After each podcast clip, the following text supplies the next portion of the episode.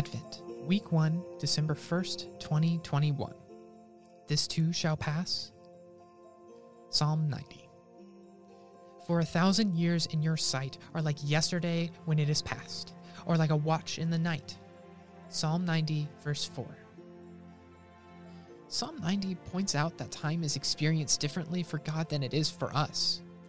What we experience is just a blip in time. A thousand years are like yesterday.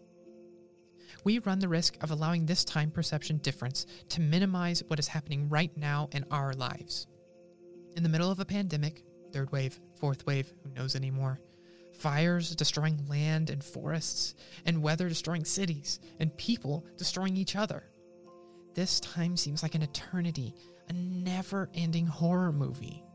We can't run fast enough. We just seem to keep falling down and making things worse. Will we ever be able to leave this phase of peril and destruction? This isn't just a blink of an eye to us, it's our all consuming existence. Enter Jesus. The celebration of the birth of Jesus offers us moments of peace, hope, joy, and love in the middle of what feels like death, destruction, and chaos. A friend recently gave birth. I sat and held the sleeping newborn, and the only reminder of world circumstances I had was the mask on my face. Nothing else mattered in that moment. Time slowed down. The contentment and peace the baby had as she slept transferred to me.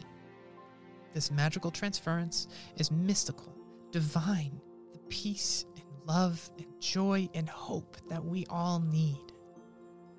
All the chaos around them had to completely disappear when Mary and Joseph held Jesus.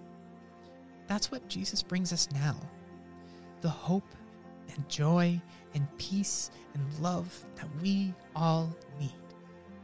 During this Advent season, may we steal those moments in the midst of the current chaos. Melissa Pierce, Senior Director of Stewardship and Alumni Alumni Relations.